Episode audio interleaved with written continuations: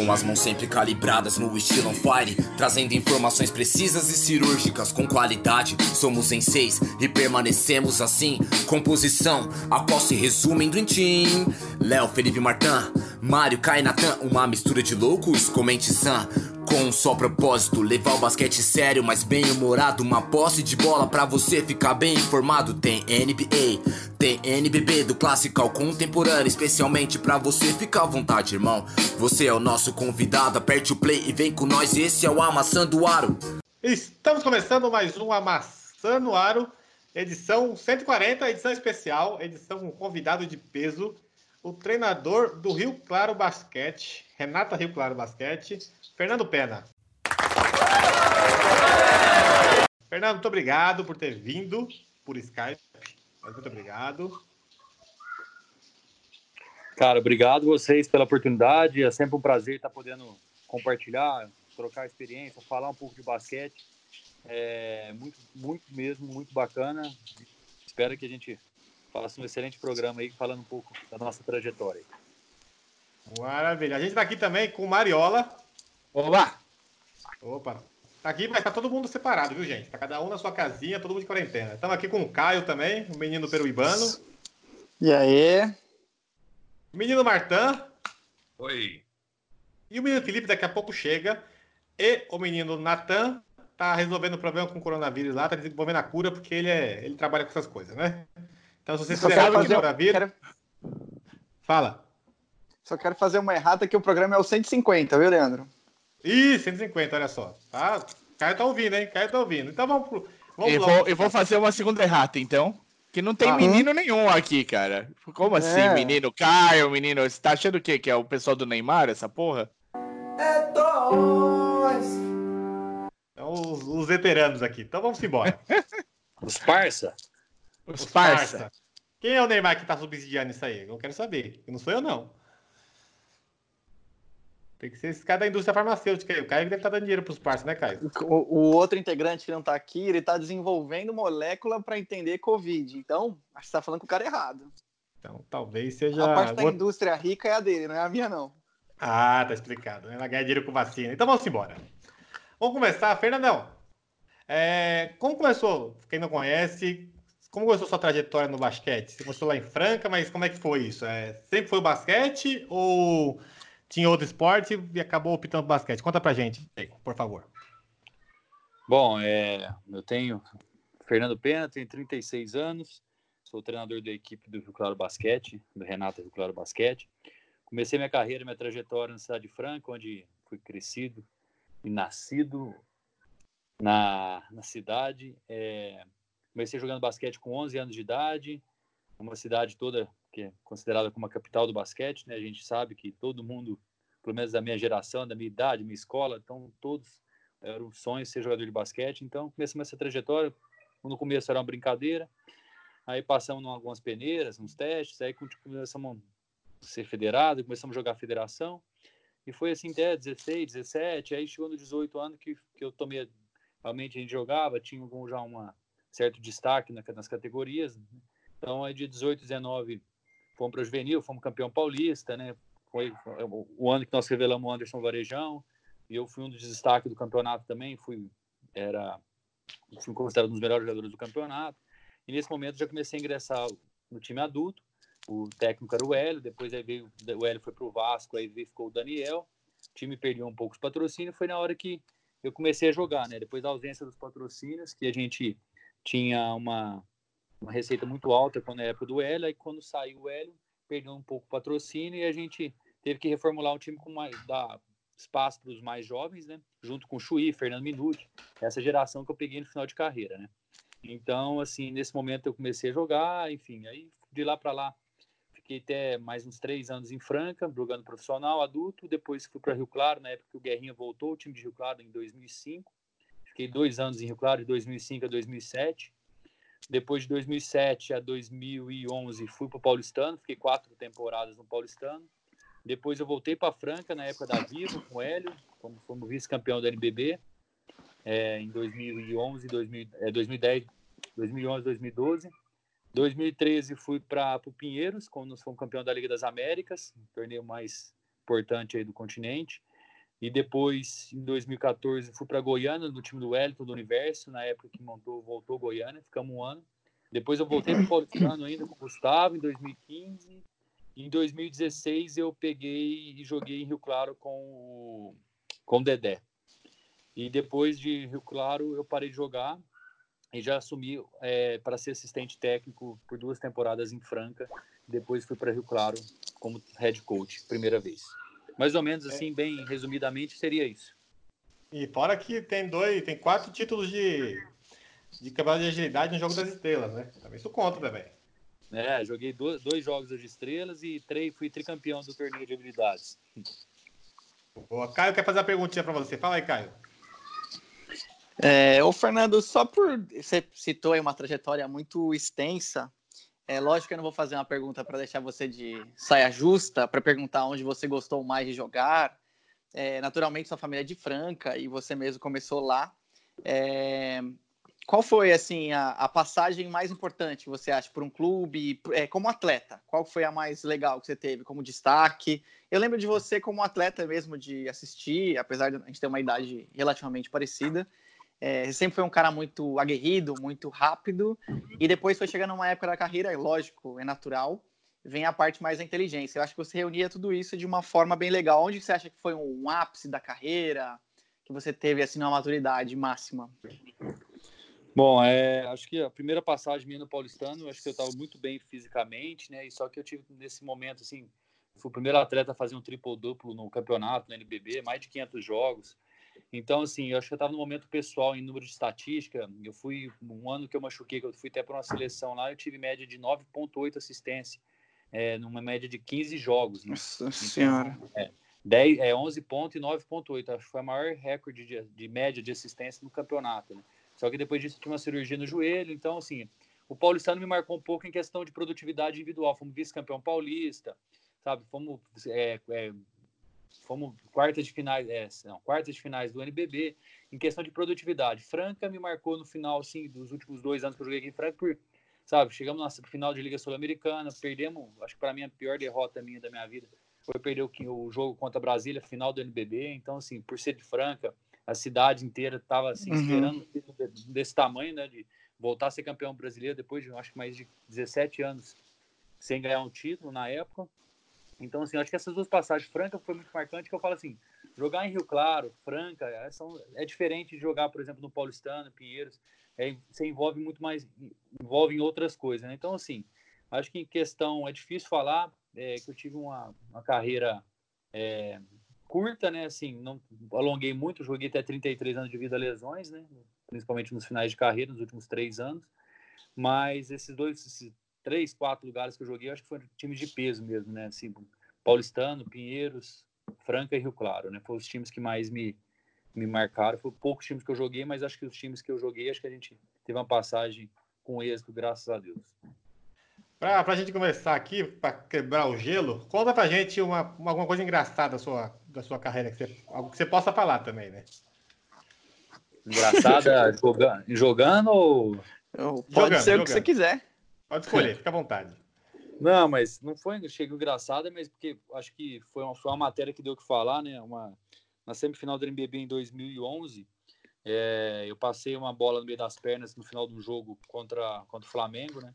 E a gente tava ganhando de 3 a 0 aí o Marcelinho Machado deu uma pelada, aí o Thiago Life, o, o Thiago Life é editor do, do, era o editor na época do Globo Esporte, me ligou, né? Então fizeram uma puta matéria, aí puseram o Maradona dando canetinha no Romário, aí puseram é, o Romário dando canetinha no Maradona, enfim, puseram, fizeram uma, uma comparação com o futebol, basquete, aí depois Pio Briga, aí depois o Bop, então assim, foi um negócio que foi nada engraçado, mas ficou engraçado pela matéria que o cara fez e acabou, tipo, marcando minha trajetória, onde que eu vou no Flamengo, no Rio, e acaba uhum. me, tipo, lembrando dessa, desse episódio da caneta aí.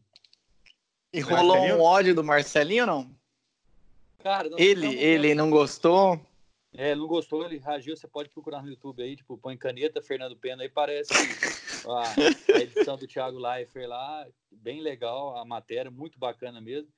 Então, assim, nós ficamos com um pouco de uns dois, três anos, aí depois ainda fomos para um jogo das estrelas, acabamos conversando e vida que segue, também não tem. É porque foi uma, foi uma situação, foi muito rápido o lance, dá para ver depois no, no vídeo, mostra, né? foi muito rápido o lance, e tava assim, a gente estava ganhando de jogo uns 10, faltavam uns dois minutos para acabar o jogo e a gente ganhando de 10 pontos, né?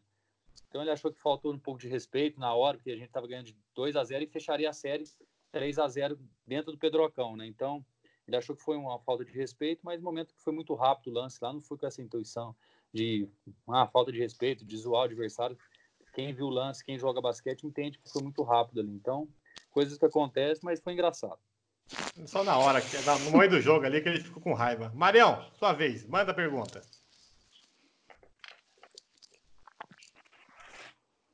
Tira do mudo, que aí você consegue mandar pergunta, né? ah, muito bem lembrado. Eu achei que eu tinha tirado. Mas na verdade, ao invés de eu tirar, eu mutei. Como é que vocês muito estão bem. encarando esse momento de paralisação? Vocês já têm. Eu sei que tem tido conversas frequentes, né, semanais praticamente, pra, pra, na LNB. E que não se chega a nenhuma conclusão, porque não tem como se chegar. Mas alguém tem alguma. visualizou alguma possível, um, um possível retorno à normalidade, pelo menos para acabar o campeonato? Bom, é, primeiramente essa pandemia foi um momento muito difícil, né, que nós estamos passando, né, situação principalmente do meu time particularmente, a gente estava no momento ímpar no campeonato, né, é, quatro vitórias seguidas, sabe, brigando pela, pela, pelo G8 aí que a gente fala, né, estamos classificados com menos investimento que quase todas as equipes que estão classificadas para os playoffs, então a gente estava muito feliz do que a equipe estava produzindo, tanto taticamente, tecnicamente, fisicamente, crescendo na hora certa da competição. E tiver um gap desse é muito difícil, né? É, já a, gente, a gente, inclusive, falou de Rio Claro aqui, exatamente dessa sequência de vitórias de vocês que estava tava mostrando um crescimento na hora certa, né? Como a gente viu com o Botafogo no ano passado também, a hora deu encaixe no time, né? É, então, a gente estava muito feliz realmente pelo, ainda tinha mais três jogos em casa, sabe assim, para finalizar a temporada. Então, casa cheia, ginásio barrotado, jogadores já ídolos na cidade. Então, assim, tava um ambiente, uma atmosfera muito legal para a cidade, né? Para essa volta de Rio Claro, depois de muitos anos fora, né? De ter voltando e já tá disputando um playoff, tirando Brasília, tirando São José, tirando o basquete cearense que tinha classificado temporada passada para os playoffs. Então, assim, né? A gente tava muito feliz com a produção da equipe, né? Infelizmente, tivemos esse gap aí, mas já pegando a pergunta aí sobre a, sobre a possível volta, né? Então a gente está tendo reuniões quase diariamente, grupo de treinadores, gestão da liga, é, grupo dos dirigentes. Então, assim, tá toda semana tá reunindo para ver como vai estar tá um, o cenário, né? Porque hoje a gente vê um cenário melhor, mas amanhã pode piorar, daqui a pouco pode melhorar. Então, assim, é um dia de cada vez. O que conseguiu a liga foi tirar os quatro times, ainda, por exemplo, que Brasília teria uma chance, pequena chance de classificação contra Bauru e contra o Paulistano, né? É, pela essa última vaga, mas já abriu mão. Então já vamos entrar direto para os playoffs, né? Então já conseguimos eliminar quatro times. Então ficou os 12. E desses 12 estamos esperando assim a melhora do, da situação. Enfim, a gente não sabe. E o campeonato, devido aos patrocinadores, devido a, a N situações que a, todo mundo com consenso achou que a pior situação seria cancelar o campeonato nesse momento, né? Então, como teria alguns outros times com contrato ainda, então assim, vamos tentar ver possibilidade depois mais para frente a gente fazer jogo com portão fechado, a gente faz um playoff, primeiro seria melhor de três, talvez fazer jogo único. Então, assim, todos estão tentando ver uma forma da gente acabar justamente para justificar também para um patrocinador, para assim, para não acabar um campeonato tão equilibrado, na minha ótica, um campeonato mais equilibrado e mais com o melhor nível técnico dos últimos tempos, entendeu? Então, assim, seria muito triste para todo mundo, né? Sabendo já que nós vamos passar uma recessão muito grande e não sabemos como que vai ser a sequência aí para essas 16 equipes que estão tá disputando LBB esse ano, né? Então a gente sabe que vamos ter uma recessão econômica aí, então a gente está a liga e os dirigentes, treinadores, jogadores, está tentando bolar uma situação para que a gente possa terminar, mesmo que não seja da forma mais correta, né, da forma mais justa, mas que a gente possa terminar é, de uma forma legal para para a sequência aí, tá pensando na próxima temporada, porque essa eu acho que na minha ótica já perdeu um pouco o encanto, né? É. Mário, diga aí. É, não, eu, eu, você tocou no. Você falou sobre a parte monetária da coisa, e sem dúvida isso é um, um fator que vai. É um gargalo para a maioria dos times. E aí eu queria saber se, de, junto disso, teve, pesou muito a saída da caixa de patrocinadora. A gente tentou, procurou informações sobre isso, e não, nada é muito claro na, na internet sobre como ficou a situação.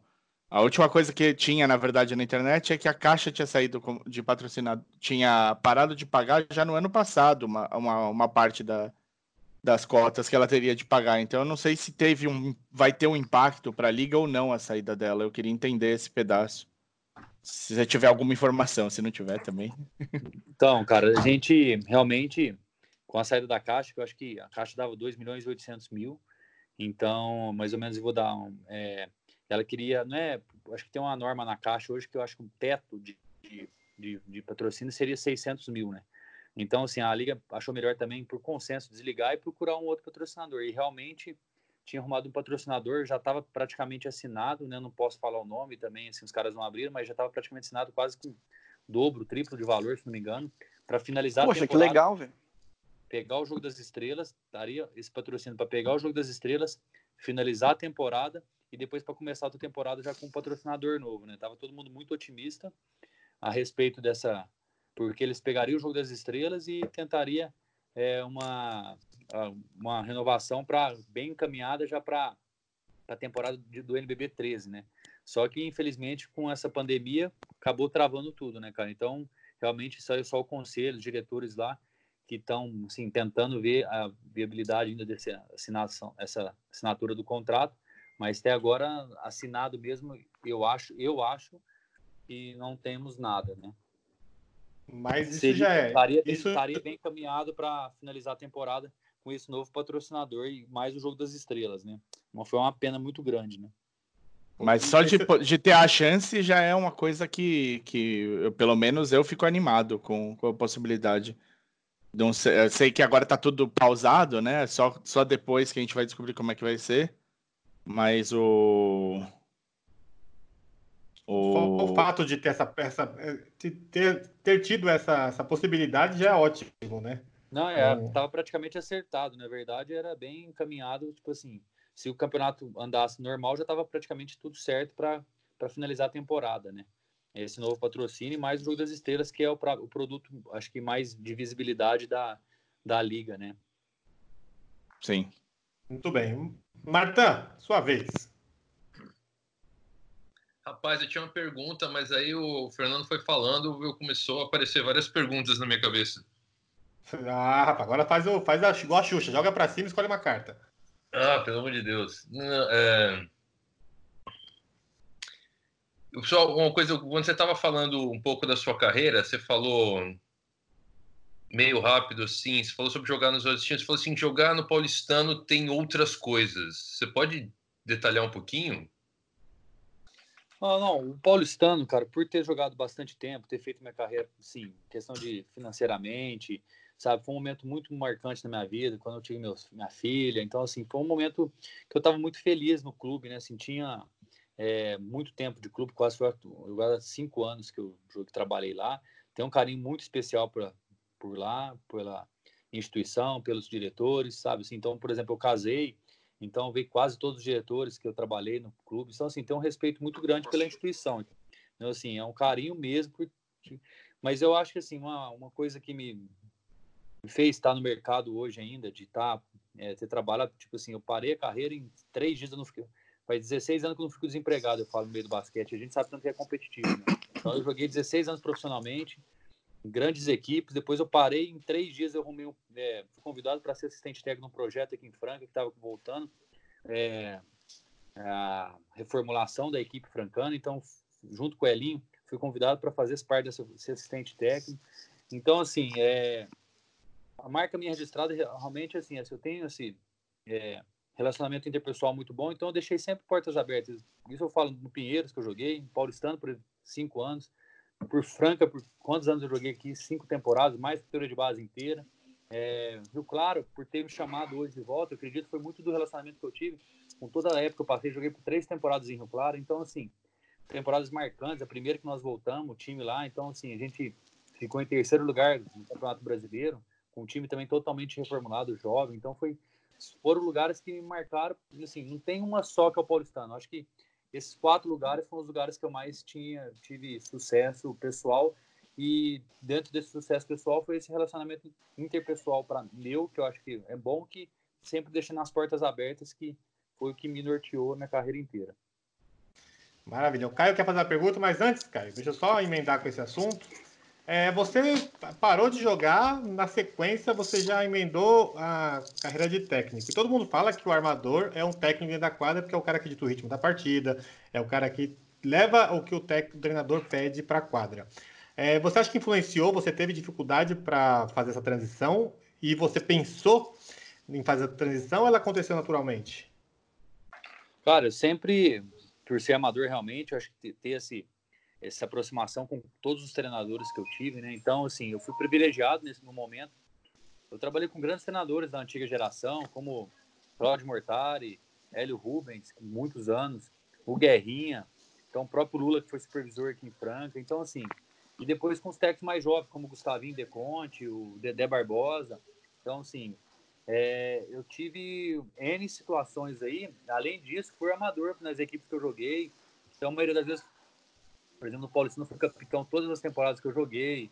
Então, assim, eu tinha um. Em Franca, eu fui capitão várias vezes. Então, assim, a gente. Eu sempre gostei dessa parte tática, de, de análise tática, de situações de, de entendimento do jogo. Então, isso me, me ajudou muito a, a trilhar esse caminho. Eu sempre gostei mais dessa parte, mas não imaginaria que aconteceria tão rápido assim, porque realmente, quando eu falei que parei, tinha parado de jogar, uma conversa tomando café com o Elinho, ele era supervisor aqui em França, de treinador, era supervisor técnico e o Lula era treinador. Chegaram, acharam o momento de mudar o, o, o jogo, o Lula virar supervisor e o Elinho virar treinador.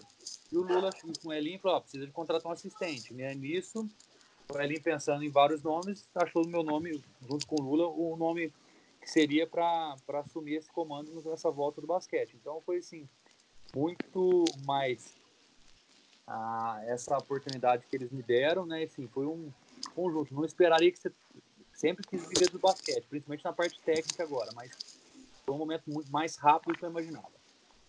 Boa. Fala, Caio, que eu roubei sua pergunta, mas manda outra aí.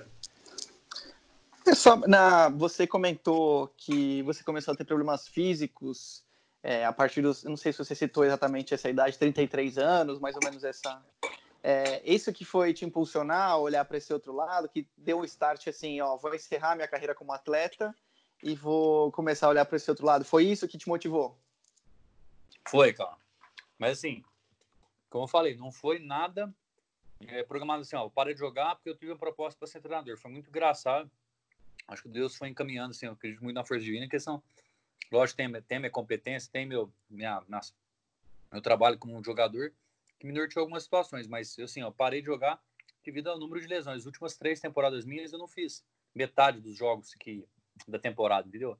Tive problemas, muita, e a questão da, da parte física mesmo, de dor, de, eu tive três cirurgias de joelho na minha, temporada, na minha carreira, tive uma cirurgia no tendão de Aquiles, que realmente me atrapalha até hoje, a questão de andar, acordo, assim, eu, todo dia que eu acordo, eu levanto para um pé no chão, lembro da cirurgia que eu fiz. Então, assim, são situações que você fica tomando remédio para treinar, remédio para jogar. Aí eu jogava na quinta, por exemplo, rodada da NBB, jogava na quinta, no sábado, para mim já meu rendimento caía muito, entendeu? Então comecei a cobrar demais do que eu fazia, então não conseguia produzir da forma que eu queria. Então comecei já a pensar com outros olhos, falei, ah, chegou uma hora que eu falei assim, independente se eu vou continuar no mercado, se eu vou ter proposta de outras equipes, para mim o basquete deu. Nesse momento, viver do basquete, principalmente meu corpo já tava, tinha pedido assim, uma artrose no quadril, que um desgaste enorme no quadril, tomando um remédio para poder jogar. Então, assim, isso foi me desgastando, dando mais desprazer do que prazer em jogar. Então, foi o um momento que eu falei assim, cara, chega, para mim deu. Independente se eu, tinha, se eu ia ter proposta, como eu tive em três dias, independente disso, eu já para mim já tinha encerrado a carreira. Boa. É legal as pessoas entenderem também esse lado que o atleta está sempre sendo levado ao extremo, né? Às vezes as pessoas acham que o atleta está confortável. A vida nunca é confortável, está no limite o tempo inteiro, fisicamente, mentalmente sendo exigido, né? E aí essas coisas acontecem mesmo, não tem jeito. É, cara, a gente fala assim que o esporte de alto rendimento no, no, no país, no Brasil, é muito desgastante, né, cara? Eu falo assim, se a gente ainda tem uma estrutura de NBA, que você vai, um jogador de futebol igual tem, o cara fica milionário, tem, enfim, é muito difícil realmente. E, e, o desgaste hoje no alto rendimento é muito grande, né, cara? Eu, eu morei em São Paulo quando eu joguei no Pinheiros, no mesmo prédio da, da Daiane dos Santos, né? E a Daiane, eu acompanhava a Daiane, assim, ela ia pro Pinheiros, e de vez em quando a gente ia junto, morava perto, a gente ia andando, e ela falava assim, nossa, cara, pra ir treinar hoje aqui, parecia que ela tinha uma, parecia uma velha de 60 anos, entendeu? Então, assim, é a situação que qualquer esporte de alto rendimento hoje, podemos falar que é prejudicial à saúde. Uhum. É, então, Pedro, eu queria que você falou, só para. Você falou que você sofreu a cirurgia no Aquiles. Eu queria que você na, explicar, tentar explicar para o pessoal que está em casa, que geralmente tem essa dúvida, e eu também tenho, qual que é a sensação de antes de fazer cirurgia, antes do Aquiles e depois do Aquiles? Porque todo mundo fala que essa é uma das piores lesões para atleta de basquete, pelos movimentos que são feitos, que ele trava você a fazer isso. Você consegue explicar o antes e o depois dessa cirurgia? Olha, para você ter ideia, não sei se a gente tem um, um uma um esqueci o nome da um exercício uhum. chama a gente fazia muito com a flexora extensora chamava é, esqueci o nome desse cara fugiu o nome é um exercício que você media as forças das duas pernas certo então assim quando você opera o joelho aí você faz aí você vê que a perna esquerda tá mais fraca aí você vai vai fortalecendo aí o joelho pegou você volta ao normal ele te libera vai lá mede as duas pernas, vai lá e fala, pô, sua, sua força tá igual, você tá apto a voltar a jogar. E pra você ter ideia, eu fiz esse, esse exame no pé, que mede as duas forças das duas pernas, cara, demorou quase um ano para voltar, tipo assim, uma tinha 100%, mais ou menos, pra você ter ideia, a outra tinha 50%. Eu não conseguia voltar porque eu tinha um esporão calcâneo ainda que atrapalhava e me dava uma bursite. Então eu voltei a treinar depois da lesão e começava a pisar de novo e me formava uma bursite no tendão de Aquiles. Então, assim, hoje como eu não preciso do corpo, ela tem uma bursite mas é leve, né? Aí tinha dia que, assim, cara, de não aguentar andar pra. Tinha dia quando eu jogava no Paulistano, em 2013, 14, eu morava perto do clube, né? Então, assim, perto, assim, dava uns 7, 8 quarteirões. Eu fazia questão de ir a pé pra ir aquecendo o tendão. Então, assim, além de perder muita força, o aquecimento, sabe? Então, assim, tem uma série de. O rendimento, a questão da força explosiva, que era a perna que eu saltava bastante, a perna que eu não saltava tanto, mas era a perna que eu tinha mais segurança em fazer uma bandeja. Então, é, comecei a ter que compensar demais o jogo. Foi que comecei, começou a gravar demais uma artrose que eu tinha no quadril, do lado direito, porque a perna esquerda comecei a compensar. Então, comecei a, a sobrecarregar o quadril do lado direito. Então, comecei a fazer um, uma. Já tinha uma artrose, né? Já começou já é, atrapalhar demais também o outro lado, porque compensando a, os pés. Por incrível que pareça, eu operei três vezes o joelho e não sinto dor. Você fala para mim, Fernando, sai, correndo, pulando, fazendo o que você quiser. Os joelhos eu não tenho dor nenhuma. Entendeu? Então, assim, o pé, para mim, foi uma das piores é, cirurgias que eu fiz e não voltou 100%. Desde que eu operei, não consegui estar tá, tá 100% apto para jogar. Maravilha, muito obrigado, viu? É, Marião, sua vez. Se tirar do mudo, funciona. Meu Deus do céu, mano. Aperta o negócio e não sai. Não, não, mas eu acho que tá bom. Eu tô. A gente. Não sei se a gente vai inverter, que a gente entrar nos assuntos do, da semana também. Assim que aí... a gente faz, aqui, faz depois. Faz a pergunta do Filipão, você tem ela aí? Nossa, não. Você tem? Nossa, eu não, tenho ela aqui, ó. Manda ver. Qual é? Foi é um, é, um, é um outro integrante que não pôde estar aqui, o Fernando, que chama Felipe. E ele tinha programado essa pergunta, eu vou ler porque ela é bem extensa, tá? É, o Rio Claro jogou o NBB em 2014, 15 e 15 e 16, que foi a temporada que foi para os playoffs. Depois disso, com problema de patrocínio, acabou não podendo participar. Em 2019, o time voltou às competições depois de acertar um patrocínio master com a marca Renata, jogando primeiro a Liga Ouro e depois o NBB. A gente fez um programa aqui, aí você não escreveu, você também está no meio. A gente fez um programa com o Guerrinha e o Guerrinha discutiu que tem problemas que podem ser gerados quando o time perde um patrocínio desse nível.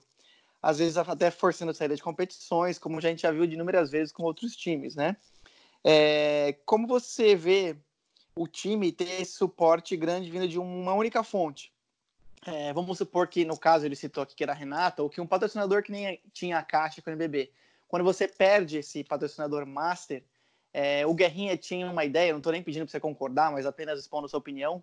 Ele achava que era mais interessante você ter diversos patrocinadores, para que vamos supor que algum, se algum deles acabasse esse, essa negociação, é, os outros conseguiriam manter as equipes, é, ao invés de depender de um só. O que, que você acha em relação a isso? Bom, realmente fazer esporte no Brasil é complicado, né, cara? Então a gente é, sabe, eu, por exemplo, particularmente vivi isso em Rio Claro em 2005 a 2007, que tinha um patrocínio, acabou o patrocínio, acabou o time, né? Aí depois de lá eu fui Paulistano, que é uma instituição que já não vive, depende tanto de patrocínio, único, exclusivo, né? Então, assim, alguns times, por exemplo, Franca, já teve N situações de perder o patrocínio. Mas talvez com talvez um pool de empresas aqui em Franca, junta dali um pouco dali, sócio torcedor, acabou é, é, continuando e não teve interrupções durante mais de 60, 60 anos aqui em Franca tem, que nunca deixou de disputar um campeonato, né? Então eu dou muito esse exemplo lá em Rio Claro, para o Marcelo, que é o supervisor, para o presidente, para a gente deixar tornar o ambiente e a estrutura mais saudável possível para a gente ter sequência, né? Então, assim, igual, por exemplo, pô, se a Renata sair, hoje tem o Caprem lá, que é uma empresa construtora que também dá um pouco de, que é um, um co-patrocinador. Conseguimos arrumar uns co-patrocinadores internos lá, mas que não tem muita expressão, mas que, que nos ajuda bastante. Então, assim, a gente tem que pensar que a Renata vai ser vem. A gente tem que trabalhar com essas hipóteses, né? Então, assim, a gente tem que pensar, viver hoje, mas pensar lá na frente, principalmente como gestor. Não sou gestor da equipe, mas a equipe tem que estar pronta para a Renata daqui um mês, dois meses, falar assim, ó, nós saímos do campeonato. E a gente está é, tendo um segundo plano. A ideia do Guerreiro não é ruim, você dividir, realmente, vários patrocinadores. Na Argentina tem muito isso, mas realmente, assim, quando existe um patrocinador forte, como o Renato, que quer uma visibilidade maior, não tem como você correr, é, não, não, aceitar, né? O caso do César aqui, que tá, era, antigamente era só o César, agora virou César Magalu, porque o Magali, Magazine Luiza também, e o César viu que não dá para arcar sozinho. Antigamente o César, quando ele patrocinava as equipes, ele tinha que bancar o nome dele sozinho, entendeu? Eu não queria mais nome nenhum. Então hoje já viu que as coisas estão mudando. Então, assim, fazer esporte no Brasil não é fácil. Então, tentar, eu, por exemplo, uma cidade igual Rio Claro, é, de uma cidade de 200 mil habitantes, que gosta, respeita demais, é um dos maiores orgulhos basquete na cidade. Então, assim, o plano de sócio torcedor é uma, é uma questão legal para a gente gerir o, o, o, time, né, de ter a próxima temporada, talvez um sócio torcedor, e mesmo que seja um, um valor menor, mas que tenha para tentar engajar as pessoas a, a ter uma receita mensal, pede grandes clubes comparando Barcelona, que você vê que, lógico, é outra, mas que vive de sócio torcedor, entendeu? Então, assim, tem, tem que ter como gestor algumas situações para que o clube, assim, ó, acabou o Renato, como você falou, sai o time, entendeu? Acabou o time, o time não vai disputar o NBB. Não, acabou o Renato, mas nós temos um sócio torcedor, nós temos um copatrocinador, nós vamos diminuir o investimento, mas nós vamos ter time. Nós temos o, a lei do incentivo que paga as viagens, o transporte, nós temos outras fontes de que, nós temos a, a, a, bilheteria, nós temos o cara da faculdade que dá, nós temos a Unimed que dá o plano de saúde. Então, assim, se desonerar o time em algumas situações, é importante e deixar ele mais saudável para a sequência, para que, que eu falo assim, a cobrança lá em Rio Claro, assim, com a diretoria e a diretoria sabe, é para que não tenha interrupção, né, cara? A gente está no basquete, a cidade gosta, a cidade respeita a modalidade. Então, assim, vamos tentar fazer o negócio mais saudável possível. Então, a diretoria está assim, ó, primeira coisa, queria alguns reforços lá, mais caros. A gente via o mercado estrangeiro, o dólar muito caro. A gente, ah, americano de 10, 12 mil dólares, fala, nossa, cara, vezes 4, vezes 5. Tem, ah, não, cara, posso americano de 3, 2,500. Então, o que nós temos no mercado, então não vamos fazer cagada. Ah, não, a gente aguenta a pressão, aguenta, cara. Felizmente, a gente não dá para competir com o Franca, Flamengo, que gasta 7, 8 vezes mais é, folha mensal que nós. Mas talvez com o time que gasta 3 vezes mais, a gente competiu, ganhou. Nós ganhamos de Franca, nós ganhamos do São Paulo, que gasta 4, 5 vezes a mais que nós. Nós ganhamos do do Mogi, lá dentro de Mogi. Então, assim, é, situações que nós criamos durante, com trabalho, dedicação, com acerto de, de, de alguns jogadores que deu muito certo no elenco. Então, assim, a gente acredita que pode ser um, acredita e espera que seja um, um, projeto saudável que a gente não, não saia e ficar picando, o Rio Claro fica picando no campeonato. Ah, joga um, dois anos, sai, fica quatro fora, joga dois, três. Então, assim, que a gente a briga nossa lá para que, independente se eu vou estar no comando técnico ou não, continue, né? Que continue, eu acho que é um, um polo interessantíssimo aí para a NBB, para modalidades no Brasil, para disputar um campeonato paulista. Então é, é, uma cidade que a gente sabe tanto que no Brasil só futebol, futebol, futebol. Então cidades como Franca, como Rio Claro, que respira, São José, Bauru. Então assim são cidades que é, agrega demais, né? O, o basquete, a modalidade no Brasil. Muito bem, Marião, antes, antes é, manda você, depois eu mando o Martã. Fechou.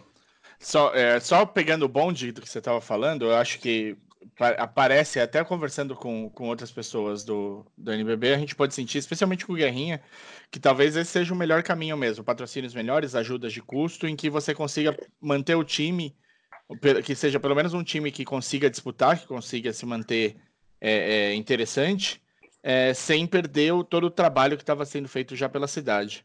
O que, eu, o que me ocorreu é se você acharia interessante, já que existe essa disparidade tão grande entre valores gastos entre um time e outro, da gente ter uma, uma medida parecida com aquele teto de gastos que tem na NBA.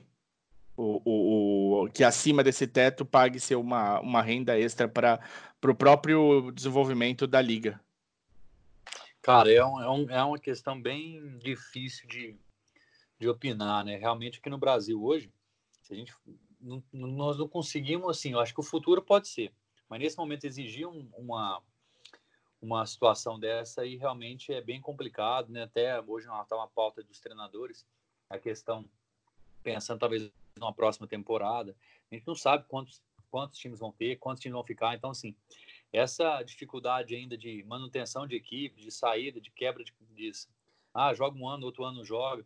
Eu acho que é muito difícil. Eu acho que nós precisamos fortalecer como esporte no Brasil realmente as categorias de base, esses campeonatos sub-17 brasileiros, sub-21, realmente ter esse bastante gente, uma liga de, de segunda, uma segunda divisão no caso, por exemplo, tem a Liga A, hoje tem a Liga, o campeonato da Série B que seria a segunda divisão. Então assim, precisava de ter mais gente praticando. Eu falo assim, eu tive um curso na eu fui para Argentina, quando o Julio Lamos era o técnico do São Lourenço, eu fui com o Elinho, ficamos 14 dias lá. Então, assim, você vê o mercado argentino, por que, que os caras. Ah, foi campeão olímpico, não é por acaso. Os caras só na, na, em Buenos Aires, os caras têm mais de 200 times federados, cara, é inscrito na federação. Então, são 200 equipes em São é, dentro de Buenos Aires, cara. Então, assim, você imagina é, para as pessoas jogando basquete, quantas pessoas atingem isso? Você pega, vamos falar, vamos dar exemplo grande de São Paulo. Quantas equipes tem em São Paulo praticando basquete? Pinheiros, Paulistano, Espéria, Corinthians. Você não, não enche as duas mãos. Então, fazendo basquete de base, fazendo. Então, assim, realmente, culturalmente, a gente tá um déficit aí de questão de praticantes, de, de modalidade, de jogar categoria de base. Então, por exemplo, assim, hoje eu estou trabalhando em Rio Claro. Rio Claro não tem a categoria de acesso. Hoje, esse ano, não conseguiu fazer o juvenil porque não tinha um aporte financeiro. Então, assim, como que.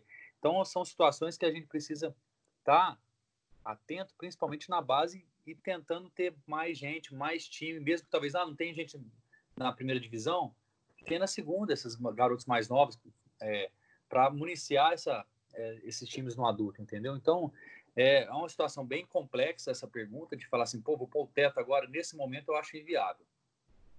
Entendi. Boa. E essa situação de não ter. Marta, vou te chamar agora. E essa situação, estou fazendo o fechamento, de não ter o, a categoria de base, isso influi bastante na renovação da seleção brasileira, né?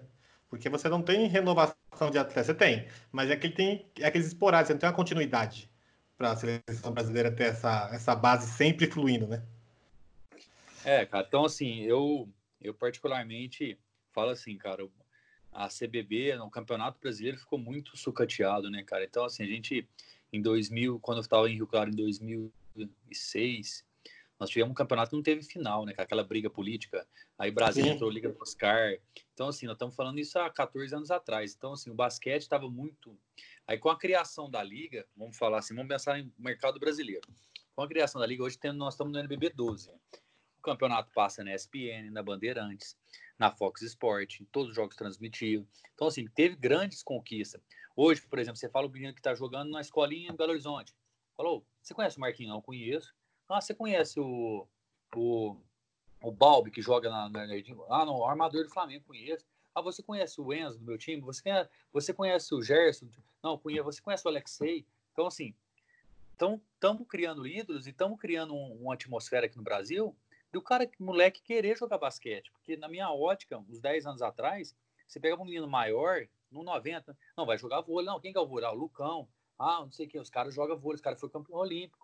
Então, assim, eu acho que ficou, além de fazer esporte no Brasil, é difícil, ainda tem um vôlei, que vamos falar que compete a questão dos tamanhos, dos jogadores, era muito mais visto, lógico, eles tiveram muito mais resultado externos, então, assim, a modalidade no basquete no Brasil, ficou muito sucateado depois com a criação da liga. Eu acho que nós estamos profissionalizando e criando novos ídolos. Então acontece, aí vai aparecer o Iago. Você imagina, o Iago, por exemplo, tá, eu estava vendo talvez o campeonato. Hoje, o cara que vê o Lucas Dias hoje, por exemplo, como é que tem 10 anos, não, eu quero ser igual ao Lucas Dias. Não, o Lucas Dias é o melhor 4 do Brasil hoje, não. Quanto que ele ganhou já? Ganha 70, 80, 90 mil, não sei quanto que ele ganha, 60. Não, pô, cara, pô, quero ser, quero ser jogador profissional da NBB. Então começamos a ter uma atmosfera do mercado interno muito melhor do que tinha antes. Então, só que assim, demora, cara, leva tempo. Então, assim, a gente tem que ter pés no chão e saber que é gradativo. Primeira coisa, a liga foi criada, acho que com o intuito de fortalecer o basquetebol nacional com a competição e assim fomentar a modalidade no Brasil. E eu acho que isso nós estamos conquistando, mas não é do dia para a noite, né? Então requer realmente esse esse essa, esse vago que deu para nós tivermos um mundial agora com o Leandrin, com o Alex, o Varejão, todo respeito, né, cara? A gente precisa de ter novos ídolos, sabe? Precisava mesmo, eu acho que foi uma uma situação que teve alguns resultados, mas na minha ótica eu não iria com a seleção desse desse mundial com essa seleção. Eu não iria, por exemplo, eu, o Fernando Pena, eu iria para uma seleção com Iago, Lucas Dias, Lucas Mariano. Tentaria uma jovens, por exemplo, que a gente sabia que os caras no auge, Leandrinho, é, Alex, tipo assim, lógico que os caras foram lá tiveram um bom resultado, mas você não preparou ninguém para uma próxima, por exemplo, uma futura Olimpíada. Um futuro você não passou, você não passou bastão, né? Você tem o Gap, você, você tem os você tem o Didi, você levou o Didi, que tava voando, mas aí você leva o Leandrinho, você caga com a evolução do Didi. Não, Didi, você vai ser protagonista. Mesmo, esquece o resultado desse, desse Mundial. Esquece. Vamos esquecer o resultado. Nós vamos preparar vocês, Didi, Iago, Lucas Dias, sei lá, escolher sete, nove, oito, nove promessas, Bruno Caboclo, tal. Vocês vão com. Ah, não, talvez um, um reforço pontual, um varejão. Talvez que seja o Alex, ou talvez que seja o Leandrinho, mais dois, não oito, cara. Entendeu? Assim, aí não, você já prepara o cara para um Mundial daqui quatro anos aqui para frente, prepara para um possível pré-olímpico. Então, assim, eu acho que ficou vago, é difícil você também ser o treinador, você ter cobrança de ter resultado imediato. Então, assim, a gente não sabe o que passa nos bastidores da CBB. Ah, não, tem que ter resultado mundial. Não, talvez eu levaria o Alex, mas não, vamos fazer um ciclo de seis anos. Então, esse mundial que nós vamos revelar jogadores. Nós vamos levar o Didi para ser titular protagonista, e junto com o Iago, e vamos ver o que, que dá. Então, assim, são situações que não é fácil para quem é técnico, para ver as condições que tem, mas é, a gente precisa de renovar realmente. Só que para renovar a gente precisa, eu acho, na minha ótica, reforçar o mercado interno e criar o hábito de, assim, um menino de 14 anos falar assim, não, eu quero ser o Lucas Dias. Aí o número de 14 anos falou, não, eu quero ser o Marquinho. Então aí a gente vai começar a, a criar essa, esse, esse movimento aí de, ver, de ter referências essa molecada que está chegando aí para jogar basquete. Boa, muito bem. Tomara que aconteça isso. Martã, vamos para a sua. Deixei você por último, que é o melhor ficar para o final, né? Então manda a pergunta, é. Martã. Eu tinha esquecido de mim. É. Então, Fernando, eu vou, eu vou aproveitar. A gente está meio, né, meio curto aqui. Eu vou fazer duas perguntas em uma. Minha pergunta original era com relação à prefeitura de Rio Claro. A gente sabe que em alguns casos, principalmente no basquete feminino, a prefeitura dá uma força, né? Cede o ginásio e, e às vezes também dá um patrocínio. E no caso do, do Rio Claro, eu não sei muito bem qual é esse ginásio que vocês jogam municipal, mas né, vocês tiveram problema lá com a perda do patrocínio Master. O Rio Claro teve perda do patrocínio Master, agora vocês estão lá com o macarrão Renata tal. É, você acha? Eu queria saber se existe alguma, alguma participação da, da prefeitura de Rio Claro. Se acha que as prefeituras do interior estão ou poderiam estar tá contribuindo mais aí para para manter os times que já têm uma tradição grande, como você falou o Rio Claro.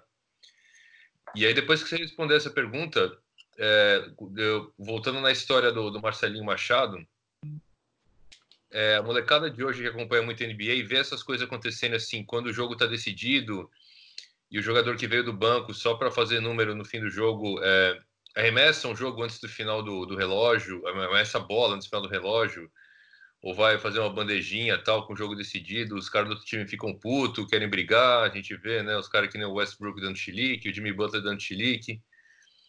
Eu queria saber se acha que tem a ver isso, se, se o pessoal precisa ficar tão ofendido a ponto de achar que isso é um desrespeito ao, ao outro time, ao jogo, e se você, como técnico, você fala para os caras assim, não, quando o jogo tá não arremessa a bola, deixa, deixa o tempo, deixa o tempo correr, deixa violar, deixa da violação dos 24 segundos. E se você fala pessoal, é, sei lá, não, não provoca, não fala merda, não, não encara depois da enterrada, ou você deixa correr? Bom, vou responder a, a essa última pergunta já, aproveitar. É, então, assim, cara, o campeonato, o, o nível que estava, o equilíbrio que estava esse ano na temporada, cara, é, principalmente no primeiro turno, no segundo turno, dependendo da situação, realmente quase todos os jogos eu falei para atacar, cara. Realmente, é, por exemplo, pode dar muito, como tá, triplo empate no nosso time. Aí vai, pra você ter ideia. A veleja entre os três. Vamos falar que nós temos a nós, Unifacisa e Botafogo. Cada um tem três vitórias e três derrotas entre nós três. Que conta, primeira coisa, contra vitória e derrota entre os três. Então, talvez você vai lá, a Unifacisa está ganhando de 14 pontos. Você pode ganhar de 18. Cara, tem que atacar. Sabe, na minha ótica, tem que atacar. No nível que eu estava hoje no Brasil, assim. Ah, vamos falar, por exemplo, vamos jogar contra, contra o Ceará. O Ceará já estava fora. Ganhamos do Ceará fora de casa, estava ganhando de casa com 10, 12 pontos. Não, pra, não tem motivo para atacar, por exemplo, entendeu? Não tem motivo, não. Peraí, segura a bola, estoura e deixa. Não tem motivo para você atacar, o cara o time já está fora. Aí não, segura a bola. Agora, no começo da temporada, eu acho que o mais importante, e no, no decorrer assim, se der para fazer margem de ponto, cara, eu acho que é importante, porque talvez isso te dê uma classificação para você classificar em oitavo, vez de classificar em nono, ter a vantagem de jogar. Você classifica em quarto e fica esperando, não fica em quinto e, e já joga um playoff. Você sai de uma zona de classificação. Então, no momento, eu peço para atacar sem dúvida nenhuma. Em outra situação, ah, por exemplo, igual, lance lá, caneta. Cara, isso aí na NBA acontece demais. Você vê os armadores lá, assim, acontece, passe, talvez. Então, assim, cara, tá na regra, cara. Pode bater, você pode sair batendo, passar a bola das pernas e continuar pegando a tua. Pode? Ótimo. Ah, não, provocar, cara, eu acho que isso não é provocação, isso aí é basquete, cara. Ah, aconteceu de dar uma caneta no meio da quadra para você continuar jogando, beleza. É o cara quis parar, agressiva, é antiesportiva, cara. Se tá na regra, cara, eu acho que não tem ficar, ah, fazer graça, fazer igual o Neymar, por exemplo, pega a bola lá, fica firulando lá, passando a bola. Aí, não, eu acho que não vem ao caso nesse momento, principalmente no basquete, que tem que atacar a bola, tem que atacar, tem tempo pra você atacar para você marcar. Então, assim, na minha ótica, pensando é, dessa forma, eu mando atacar e se puder para fazer caneta, se não for um negócio, não, não, não achar que está dentro da regra, eu sou super a favor. Agora, a primeira é sobre. Você acha que a prefeitura ajuda? É, acho que a prefeitura deve, poderia ajudar mais os, os times de, de, cidades do interior que, que respiram basquete, na, na sua maioria? Bom, é, aqui em Franca, por exemplo, quando eu estava no, no na, no, de assistente técnico, é, a prefeitura ela ajudava no, no, mandato. O problema de ficar na refém, ela dava até dinheiro para pagar a questão de transporte, lei de incentivo. Então, tudo certinho, regularizado e tal. O que aconteceu? Então, a gente, a, o presidente do time na instituição, para você ter ideia, estava tudo organizado. Vamos falar que dava 50 mil, por exemplo, por mês para a equipe do Franca Basquete, ou seja, está fomentando o esporte na cidade, tá é, formando novos ídolos, tá me incentivando, tá tendo um jogo que você vai lá no jogo, enfim. Aí a prefeitura perdeu. Entrou um outro grupo em janeiro. Eles já cortaram os 50 mil. Falaram, não, se a, o presidente apoiou a outra, o outro partido, o outro o prefeito, agora nós vamos mudar, nós já estamos dando ginásio. Se começar a encher o saco, nós vamos começar até a cobrar o ginásio. Então, assim, é, é envolver política nessa situação realmente é difícil. Por exemplo, lá em Rio Claro, eu achei que os caras fizeram, não só para o basquete, uma, os caras fizeram uma situação lá é, muito bacana de, de IPTU, cara. Os caras pegaram o IPTU da cidade, por exemplo, você vamos falar que você paga 7 mil de IPTU. Você podia, poderia doar 50% do IPTU para um time do handball, para um time de vôlei. Não acho que time adulto, acho que não pode, mas para um time de futebol, para um time amador, para um time, sei lá, para um menino do tênis, para um menino da, do atletismo, para um menino da bicicleta. Da... Então, eu achei super que legal, legal isso muito legal, cara, porque foi assim, pô, você imagina para um time, por exemplo, lá, o centro forte lá de Taekwondo, tem aquela menina que foi para Olimpíadas, então assim, pô, imagina ela recebendo lá, dessa, ah, pô, recebemos 30 mil, pô, divide em 10 meses, dá 3 mil por mês, você já paga um salário para o atleta, entendeu? Então, assim, a prefeitura, por exemplo, essa cidade que você falou, como Rio Claro, Franco, acho que ela tem o dever de, de ajudar. Por quê? Porque você tá, cara, você vai nos Estados Unidos, por exemplo, você vai para um jogo, é um evento, o cara vai, consome pipoca, é um entretenimento para a cidade. Você pega uma cidade igual Rio Claro, 200 mil habitantes, cara, o orgulho da cidade, o entretenimento da cidade é no esporte, cara. Você vê que o futebol lá, por exemplo, o Velo, tem dois times lá, um joga da terceira divisão do Paulista, outro joga a segunda. Um jogo dá 300 pessoas, 500, outro jogo dá 800 e o basquete dá 2 mil. Peraí. Então, assim, eu acho que tem que a prefeitura é dever deles realmente fomentar o esporte e principalmente o esporte que tem a tradição da cidade. Maravilha. Pena, a gente tá chegando ao fim, mas deu, deu bastante coisa, deu, deu bastante história, foi bem legal, sensacional. Você é um cara muito gente boa. E para a gente encerrar, eu queria te perguntar o seguinte: não é uma pergunta, né? Mas o que você espera que, que vai acontecer no, no esporte, pelo no basquete, depois dessa pandemia? Você acha que vai voltar ao normal ou vamos, vamos ter. Todo mundo tem que apertar os cintos daqui para frente? Bom, ó, eu tô. É, realmente foi um, é uma, uma situação inusitada para todos, né? Assim, como se fosse uma guerra, um inimigo invisível. É uma pandemia dessa, a gente não sabe quando vai acabar. Por exemplo, os comércios estão fechados ainda. Então, assim, a recessão que nós vamos passar, na minha ótica, eu acho que vai durar bastante tempo.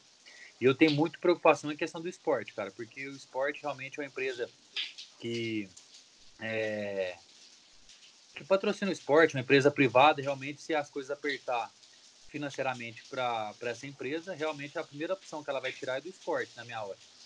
Então, eu tenho muito preocupação, por exemplo, hoje com a pauta disso, que dentro dos técnicos, por exemplo, ano que vem, eu não sei se nós vamos ter 16 equipes para o NBB. Eu não sei se vai ter 12, não sei se vai ter 10. Tomara que eu seja otimista que esteja 16, as mesmas equipes que disputaram a temporada passada. Mas eu, eu acredito que realmente algumas equipes vão sair.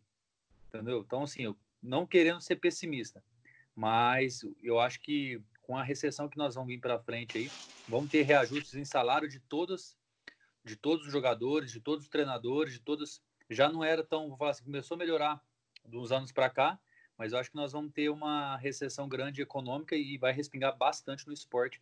Isso, pelo menos, é o que eu penso. Não esperava isso, mas eu acho que vai acontecer isso.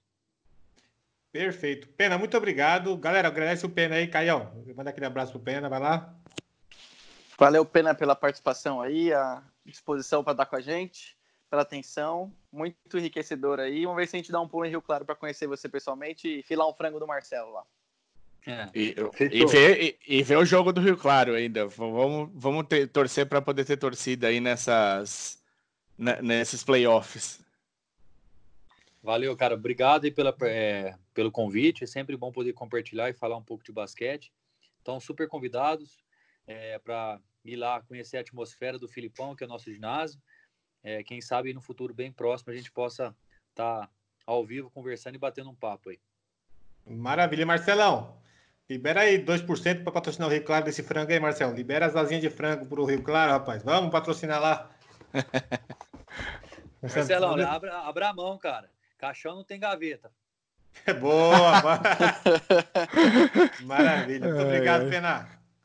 Bom, Simba, vocês ouviram agora aqui o Fernando Pena, técnico do Rio Claro. Foi sensacional a entrevista, foi muito boa. Ouve aí, ouvi não, já ouviu, né? E agora a gente vai para as notícias semanais aqui, que a gente focou nesse novo formato por Skype. Primeiro da. É, primeiro ou segundo da, da opção para o convidado, deixar o convidado separado da, das notícias. Então vamos lá. É, vou começar pela LBF. Let's go, girls.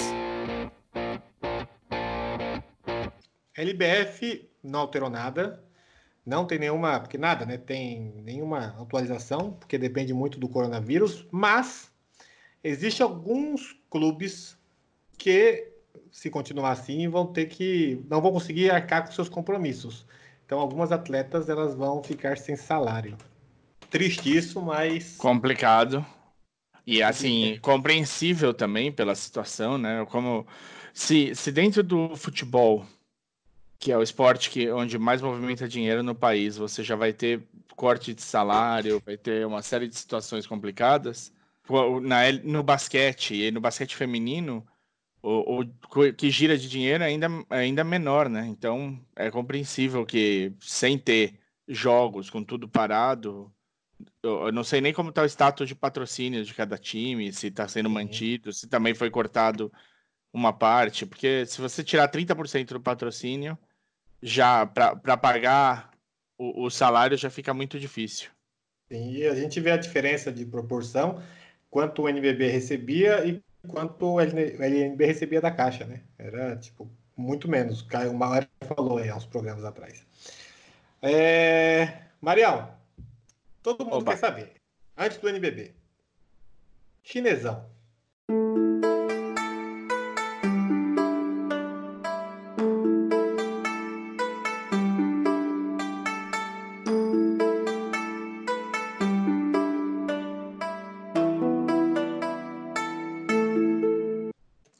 Chinesão das massas. Todo mundo quer saber. Agora, agora o chinesão tá mais importante do que a própria NBA.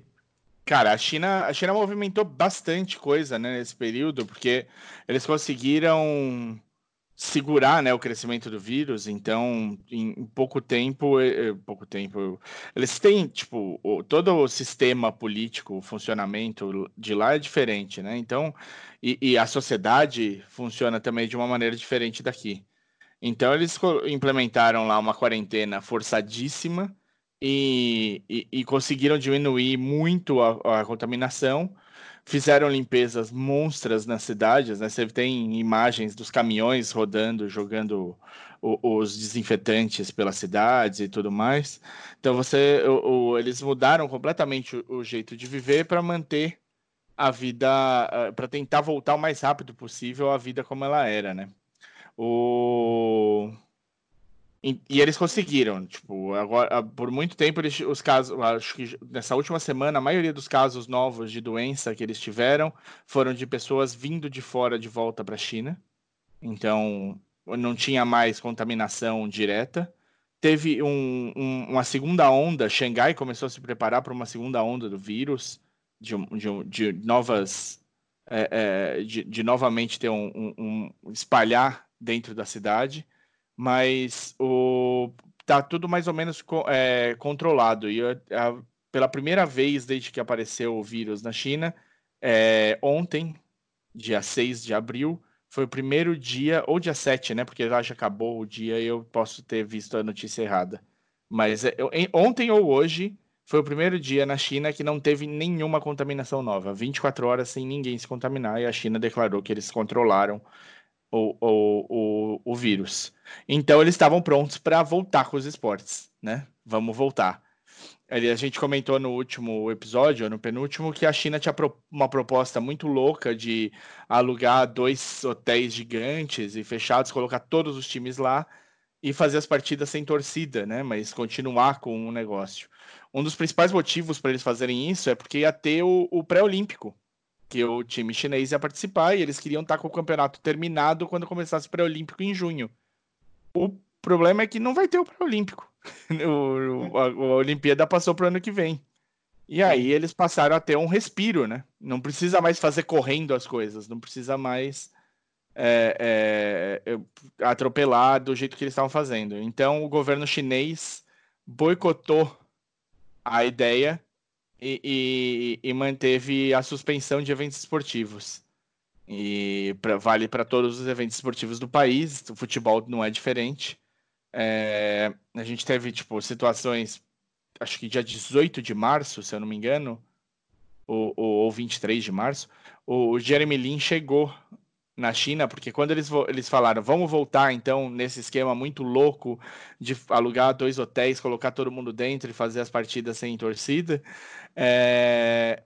eles chamaram todos os jogadores que tinham voltado para casa de volta, né, para a China, para todo mundo voltar para o jogo. Então o Jeremy Lin foi para lá e está em quarentena, acho que está tá dentro dos 14 dias que ele tem de cumprir fechado lá, porque ele chegou de fora e só pode sair e ir para voltar a treinar e tudo mais, ele tá lá em, em quarentena. então o... tá tudo suspenso na China.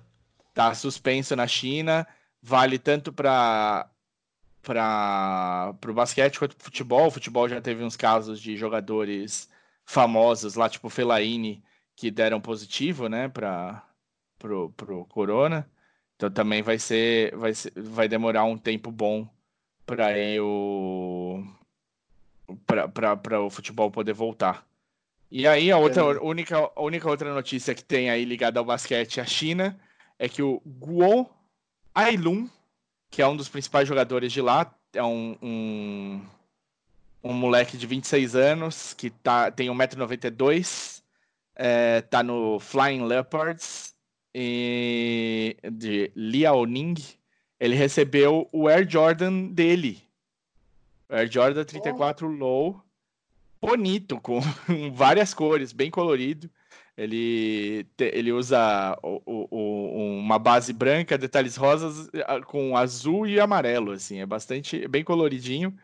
Tem uma, um, um, uns ideogramas chineses dentro na língua do, do tênis, que está que numa tradução que eu peguei aqui, é alguma coisa como onde está o coração, onde está o corpo.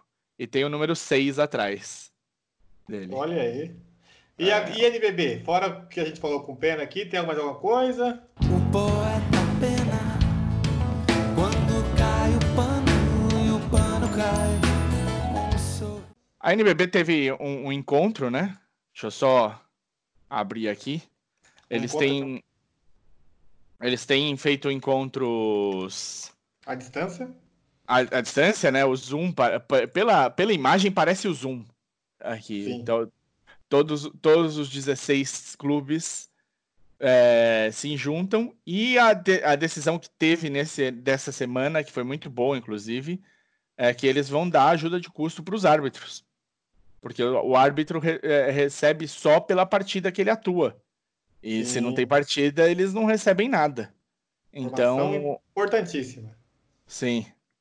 É, então vai, vai ter um, um auxílio, eles estão agora, vai passar para o Conselho Administrativo da LNB e sendo aprovado começa a ter isso. Eles também falaram sobre é, uma redução de até 20% do, do, dos salários do corpo executivo da LNB. Então também deve acontecer isso daí. E é, não é nenhuma surpresa, né? A gente sabe como, como é. Então, fora tudo que a gente já conversou com o, com o Pena, teve também essa, é, é, essa atualização aí. Muito bom. Marta, conta para nós. A Euroliga teve alguma atualização ou tá, não teve nenhuma notícia ainda?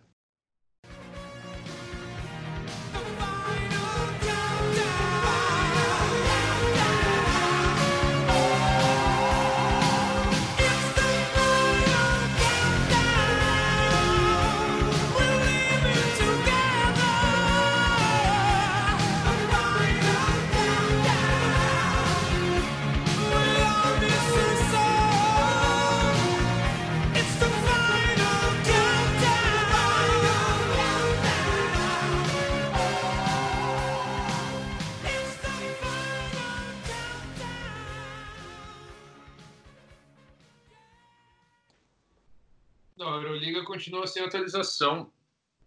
É, eles jogaram 28 rodadas de 34, né?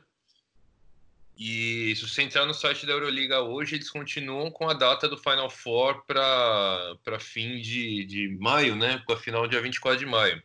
Sim, quase junho já. É, mas eu não. Eu não, não sei te dizer, cara, porque.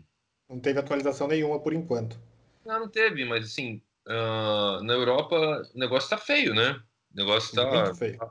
A Europa tá onde aqui vai estar tá daqui a duas, três semanas, né? Com morrendo 700 neguinho por dia em cada país. E, e, a Espanha tá, tá, ainda está no crescente de casos, a Itália, né? Eu acho que vai parar de crescer o número de casos. A Inglaterra tá foda, né? O primeiro-ministro dos caras tá no TI.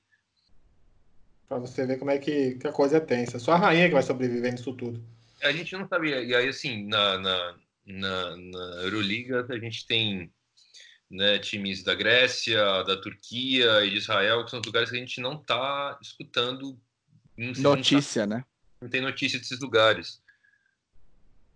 Né? Então, não tem como saber como a Euroliga funciona. Mas por enquanto está parado, eles não alteraram nada ainda. Vamos esperar um pronunciamento oficial deles. Assim que eles fizerem, a gente traz para cá, beleza? Tá joia. É, vamos para NBA?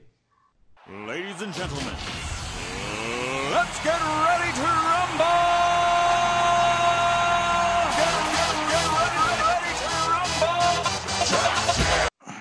É, vamos começar com polêmica ou não? Mamilos são muito polêmicos. Vamos começar com polêmica, já que ninguém falou. Manda ver, manda ver. Vai ter o o Hall da Fama, certo, Martão? E tem uma treta aí que os caras vão ter que se encontrar, né? Que treta é essa? Conta aí pra nós. Então, Garnett. no esse- essa, eu, eu sou meio. Eu acho o Roda Fama bem bosta, assim, uma ideia que só existe nos Estados Unidos. Mas aí esse ano os caras vão. Vai ser só, só os pica das galáxias, né? Então vão ser homenageados esse ano o Kobe, póstumamente, infelizmente. É, o Tim Duncan, que, meu, se você não viu jogar, eu sinto muito. E o É só Kevin pra, Garnett. só com- O Kobe ia de qualquer jeito, gente. Aqui só fizeram agora esse ano pela tragédia, mas o Kobe, em algum momento, ele iria, tá? Não, sim, mas é que para você ir pro Hall da Fama, você tem que estar aposentado há pelo menos seis anos, Sim. né? Então, esses caras estão... Não é, não é imediatamente, não é que sim, você para de jogar, senão... Né, o Dwayne Wade tinha, in- tinha entrado e saído do Hall da Fama umas três vezes já. Exatamente. E tá- é... É. tudo. E esses caras se amam, né? Uhum. É, Então, o, Gar, o Garnett...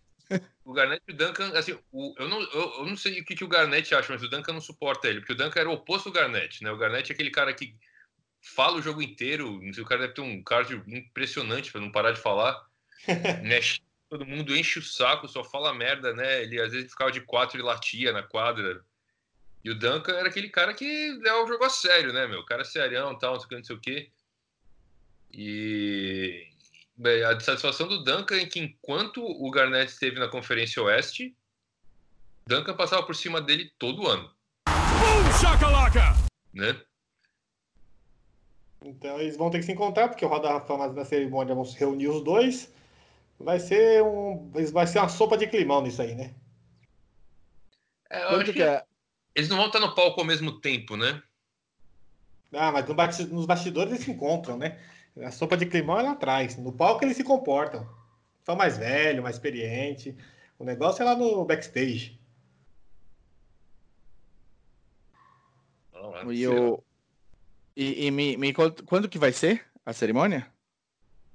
Aí você tá. Aí você, aí você Quebrei ferra as mais, né? pernas, quebrei as pernas. Quando voltar a temporada, semana que vem a gente fala. Não, não vão, vão por isso, não. É que normalmente a cerimônia é quando já foi tudo, né? Acabou a temporada, foi o draft.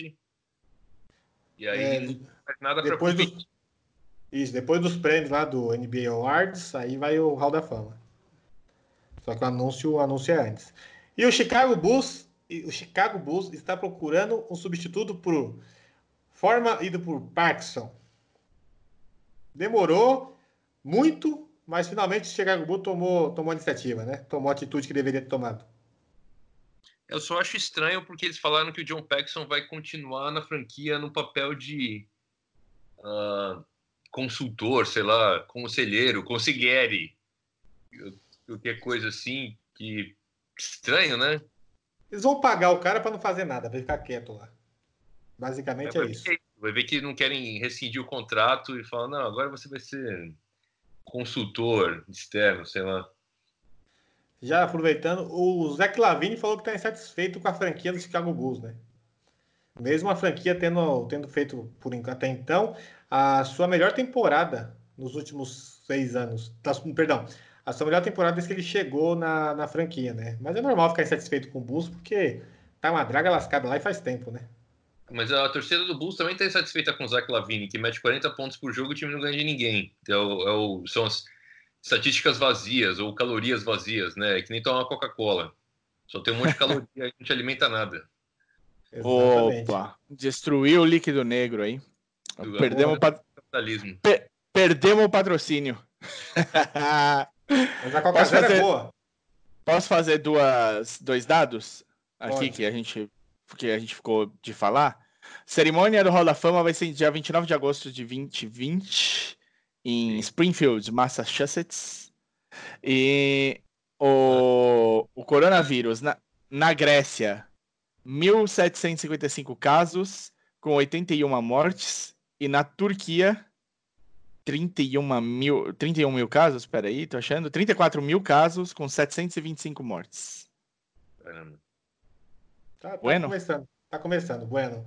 É, a NBA vai acabar, né? Não vai essa temporada, estão especulando aí que essa temporada vai por essa temporada, draft, vai tudo para as picas, né? Vai acabar e o Golden State Warriors que tancou bonito esse ano para levar o pique 1, perdeu. Errou! Ninguém quer comentar sobre isso não? Pode comentar. Vai lá, Marta. Comenta aí sobre a sobre o fim dessa temporada que possivelmente vai acontecer? Com relação Olha. Ao fim da temporada mesmo, né? Que estão estão cogitando que não vai ter mais, que não tem como fazer mais, né? É, então, teve esses dias o, o, o Bri- Brian Windhorst deu um. Tá, to- toda semana vai o Woj, o Brian Windhorst, e teve até uma entrevista com o Adam Silver na ESPN Internacional para falar sobre isso, né? O Adam Silver falou que ele não sabe, ele sabe menos agora do que ele sabia no começo, porque os Estados Unidos, né, o pessoal não está tomando as providências aí e realmente está, o número de casos passou de 200 mil, né? Ah, passou de 300 mil. número de É, casos. então. Então já, já 300 mil já é. Já dá 0,1% 0,1% da população, né?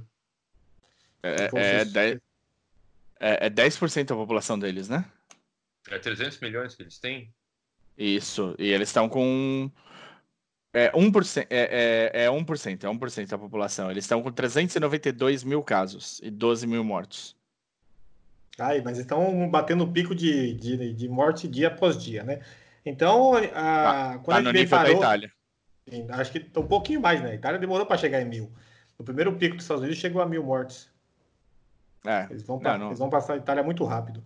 E aí você caga com tudo, né? Que a previsão que eles tinham era fazer a quarentena, que os estados não fizeram, não seguiram os protocolos, e agora os Estados Unidos estão um caos. Então, possivelmente, essa temporada vai, vai se embora, né? É, existe essa possibilidade, essa opção nuclear aí, que é simplesmente não ter conclusão da temporada. O que o Adam Silver falou é que ele gostaria de concluir a temporada em setembro. Não, Mas o- e, e O feriado aí? dia lá é, é no final de setembro. E ele disse que gostaria de coroar um campeão até o dia do trabalho dos caras lá. Que aqui, no, no resto do mundo inteiro é em maio e lá em setembro. Não sei muito bem por quê. Porque eles gostam de exclusividade. Mas e aí, como é que faz? Vai- e, e a temporada final? E a nova temporada vai ser menor, vai ser reduzida? Coisas para a gente falar no próximo episódio, senão vai ficar gigante. Beleza? beleza. Querem falar mais alguma coisa para fechar ou é isso aí? Fiquem em casa. Respe- Respeitem a quarentena, não faça, não, não se sintam super-homens. Vão ajudar o máximo que a gente puder, gente. O, o, o assunto é sério. Pro pessoal da classe média de São Paulo aqui, que adora um, um rap, né? E um Uber Eats, meu. Coitada dos caras, meu. Faz sua, faz sua própria comida, vai. Pelo amor de Deus. Boa. Pessoal, é isso aí.